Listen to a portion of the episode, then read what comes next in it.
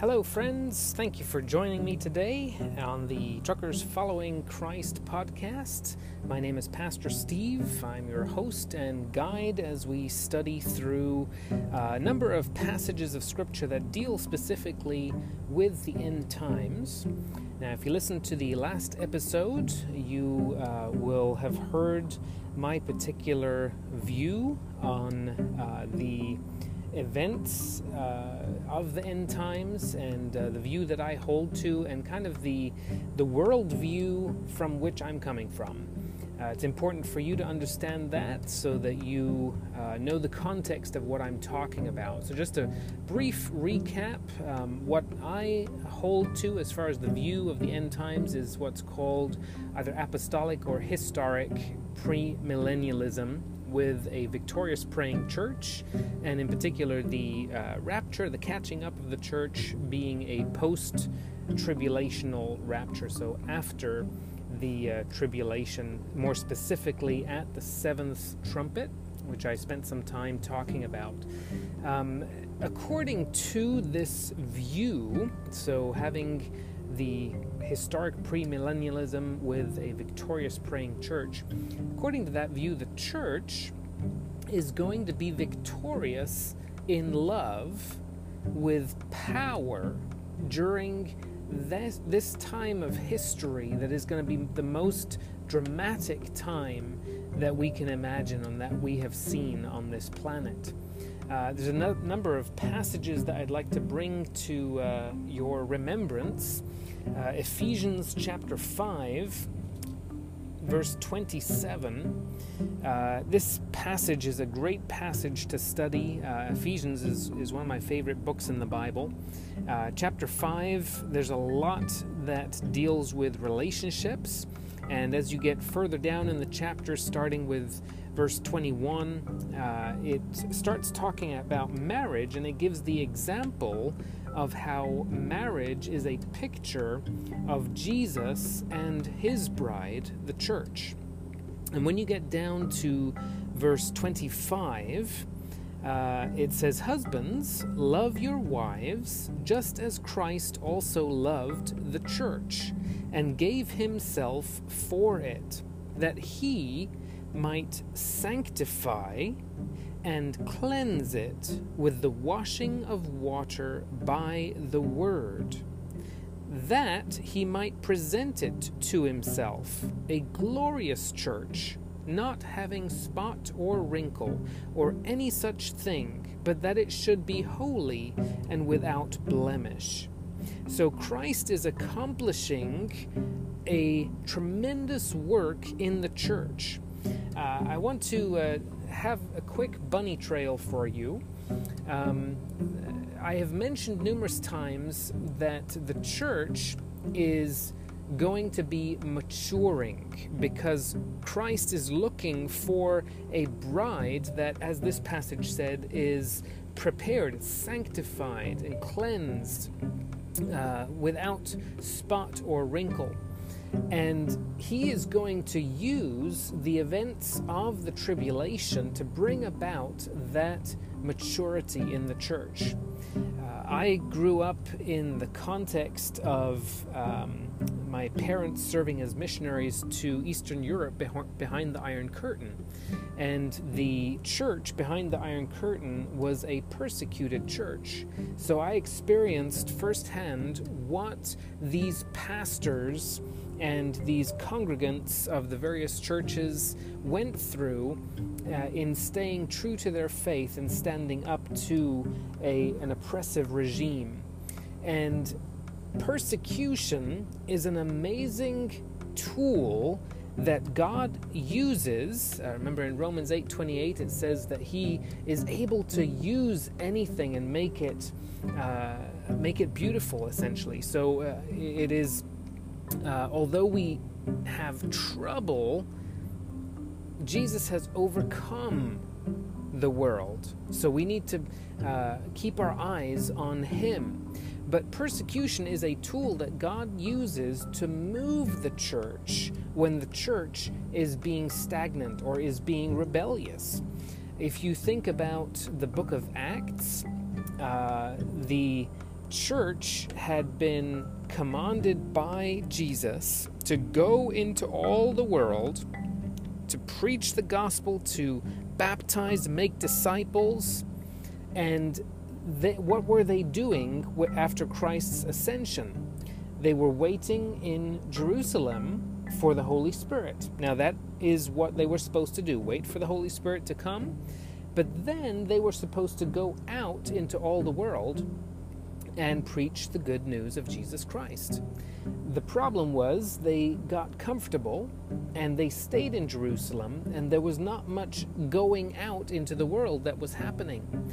So God allowed persecution to come at the hand of the Romans to and the Jews uh, to cause the church to disperse so that they would go into all the world.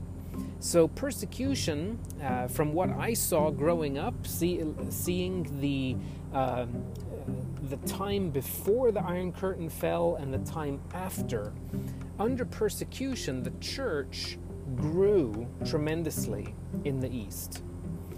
After that wall came down, and we're grateful that the wall came down, we're grateful that that persecution ended but what happened was a false freedom came in and a, uh, a desire to experience what the West had to offer. And so the churches, before the curtain fell, they were full, they were packed to the brim. They were, uh, children were sitting there taking notes on the sermons. There would be three or four sermons. The, the services would last for hours and hours, and people would be standing outside looking through the windows, trying to catch a glimpse of what was being said and what was going on. After the curtain fell, that was no longer the picture. The church no longer was busting at the seams. They had experienced a false freedom. Freedom only comes from Christ, and freedom is not a, uh, a worldly freedom when it, what, what Scripture talks about. Freedom is the ability to worship Jesus, to follow Him, to listen to Him, to do what He calls us to do, and to know that He holds us in His hand. He is protecting us, taking care of us, watching over us, guiding us, carrying us. What the world offers as freedom is not what Christ offers as freedom. So, the church is being matured, and God will use the tribulation to push the church into maturity. Uh, so, the historic premillennialism view with the victorious praying church also uh, gives the church confidence and also an urgency to uh, partner with Jesus in what he is going to be doing. Uh, an amazing passage also in Ephesians is chapter 4. In chapter 4, it talks about the unity that Christ is going to bring about. Uh, it says, He, in verse 11 of chapter 4, He Himself, so Jesus, gave some to be apostles, some prophets, some evangelists, and some pastors and teachers. So are, this is the, the fivefold ministry uh, that He has given as gifts to the church. And He's done that for the equipping of the saints. So we are to be equipped by those who have those callings. Uh, they are to be equipped for the work of ministry. So we are to be doing the work of ministry. It is for the edifying of the body of Christ. So we are to minister to one another. And then verse 13 says an amazing thing till we all come to the unity of the faith and the knowledge of the Son of God, to a perfect man to the measure of the stature of the fullness of Christ. Can you imagine what that will look like when the church has been brought into maturity? We'll all come to the unity of the faith. Imagine the global church, all the denominations will not matter anymore, will be in unity under Jesus' leadership will come to the knowledge of the Son of God, to a perfect man, to the measure of the stature of the fullness of Christ. That is why he's given the apostles, prophets, evangelists, pastors, teachers. How amazing is that?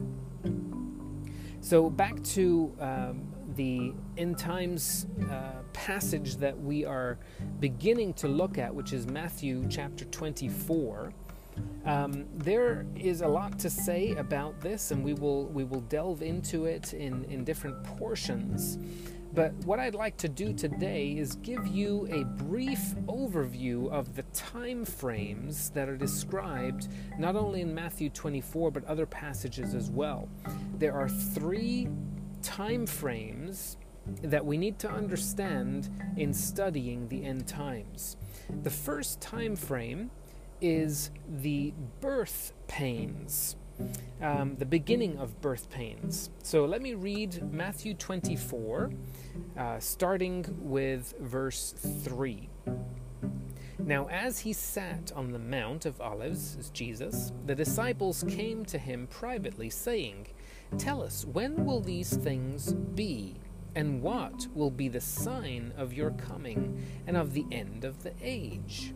So the disciples had some questions that they were unclear of. They wanted to get Jesus' take on the things as they are processing what he had just been doing. If you back up a chapter, you'll see that he was uh, talking to and about the scribes and the Pharisees and was declaring to them that they are not doing what God had wanted them to do. Uh, he declares woes over them. And uh, he, at the end of that passage in chapter 23, he laments over Jerusalem because of the, uh, the killing of the prophets that Jesus had sent to them to declare the things to come, and they would not listen to the prophets. So, in the beginning of chapter 24, Jesus uh, and his disciples they uh, depart from where they were teaching, they, they from the from the temple, and his disciples they come to him. It says in verse one, they came to him to show him the buildings of the temple. And Jesus said to them, Do you not see all these things? Now, I think that he's not just talking about the structure, but he's talking about the things that he had just been uh, complaining about, that the scribes and Pharisees were not uh, teaching and doing what they were teaching. They were uh, hypocrites, is what he called them. Uh, so do you not see all these things? Jesus asks. Assuredly, I say to you, not one stone shall be left here upon another that shall not be thrown down. Now, there's a lot in that, what he said. He is talking about a physical but also a spiritual aspect to this. He's looking at the temple and he's saying, This temple, this physical temple, is going to be destroyed uh, because God is establishing a brand new thing. Jesus is going to be going to the cross. He's going to die as the Lamb of God slaughtered for us that we can have freedom from sin. We are washed in His blood. We are cleansed. We are made new. We are justified.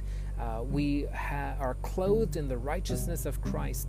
And the temple is now the temple of the Holy Spirit, which is our body. We are the temple of the Holy Spirit, and the physical temple was no longer needed. So Jesus was prophesying what then ended up happening in 70 AD when Rome came in and destroyed the city and literally uh, destroyed the temple, throwing down every stone. Um, but he's also talking about the form of worship, the uh, the law. Jesus is the fulfillment of the law. He did not abolish the law, important to understand. He fulfilled the law. And so he is talking about all of the things that are so important to the generation that Jesus was in. They're not going to be important in the same way. Jesus is going to be the focus. He is the Messiah. He is the one that we need to pay attention to in everything that He does and says and guides and leads. So the disciples they come to him and they say, "Okay, we're we're starting to see the theme here that you're you're talking about." They still didn't uh, understand everything, but they they wanted to know what are the signs of your coming? When are these things going to take place? And Jesus essentially gives them three time frames that he breaks this down in. So he starts off saying, Take heed that no one deceives you, for many will come in my name, saying, I am the Christ, and will deceive many. We can see that has been taking place for sure in uh, the last 150 years, a lot of cults have been established, a lot of uh, people have followed uh, doctrines that are uh, doctrines of demons, as scripture calls them. Uh, there have been many that have proclaimed themselves as being Messiah or being uh, a reincarnation of a spiritual leader, and uh, they are. they are prevalent, and there is a growing number. I, have just recently encountered some new terms that I didn't know existed, and there are even offshoots off of mainstream Christianity that are just uh, falling off the deep end. Verse 6 says, And you will hear of wars and rumors of wars. See that you are not troubled. Now, you need to understand that too, because there is a lot of people in this world right now, a lot of Christians who are troubled by everything, the turmoil that is happening, the uncertainty. There's a lot of fear. Jesus has given us a command here. He says, See that you are not troubled. So you're going to hear of wars. You're going to hear of rumors of wars. You can turn on the TV today, and uh, we used to uh, look at wars and rumors of wars being predominantly not in the nation of America. But today we turn on the news and we're seeing a lot of war happening within the within our nation and a lot of rumors of wars. But his command again is see that you are not troubled. For all these things must come to pass. But the end is not yet.